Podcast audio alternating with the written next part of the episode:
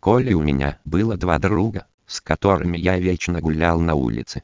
Мы ходили в парке, катались на велосипедах, лазали по деревьям и при этом бесконечно разговаривали и шутили.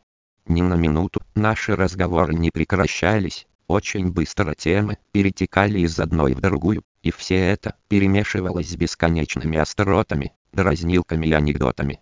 В один день мы, как обычно, пошли гулять возле фонтана, купили мороженое и активно обсуждали события в школе. В какой-то момент я решил пошутить, как мне показалось очень удачно, я сам мысленно чуть не лопнул от смеха, вставил свою шутку в разговор, и тут же резко повисла тишина, чего у нас не было никогда. Мои друзья очень удивленно посмотрели на меня, переглянулись. Мы попытались продолжить разговор, но даже не нашли, что сказать друг другу. Мы молча дошли до фонтана. Там старший из нас, Дима, наконец заговорил. Сказал, что шутка была очень удачная, идеально вписалась в контекст ситуации, и ничего смешнее он больше никогда не услышит. Я понял, что испытываю те же самые ощущения. Второй мой друг, Витя, тоже с этим согласился. Настроение у всех нас испортилось, мы разошлись по домам. Целый месяц мы не гуляли, я подозревал, что все испытывают то же, что я, абсолютная неинтересность окружающего мира, тоскливое осознание, что ничего лучше той шутки в мире не будет никогда, и смысл жизни куда-то пропал. Мы, все трое, стали очень серьезными, занудными и невероятно скучными. Одноклассники решили, что мы крепко разругались и поэтому тоскуем друг без друга. Нет, мы не ругались. Просто не видели смысла в дальнейшем общении. Вообще больше ни в чем не видели смысла. Все прошло, когда мы, не сговариваясь, встретились после школы и решили поговорить.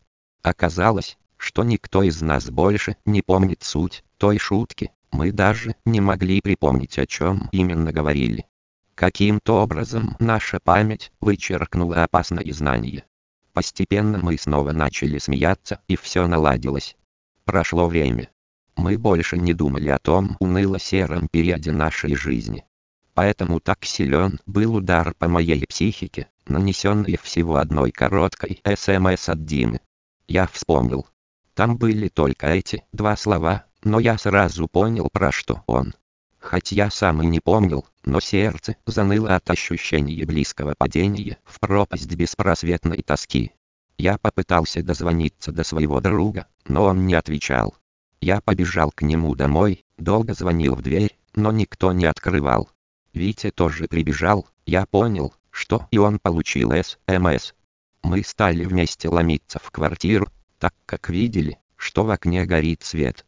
Пустила нас туда его мать, вовремя вернувшаяся с работы.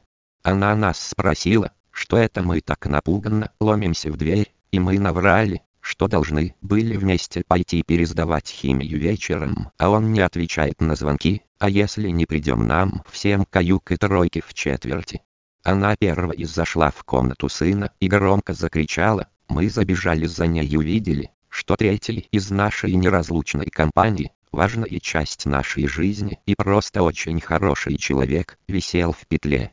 После тех событий мой Витя прекратил всякое общение со мной, справедливо считая меня, как автора той шутки, виновным в произошедшем.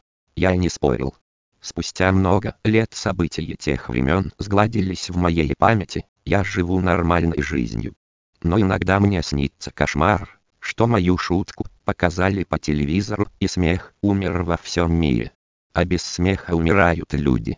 Вот так вот я осознал, что в мире есть шутка, способная уничтожить человечество.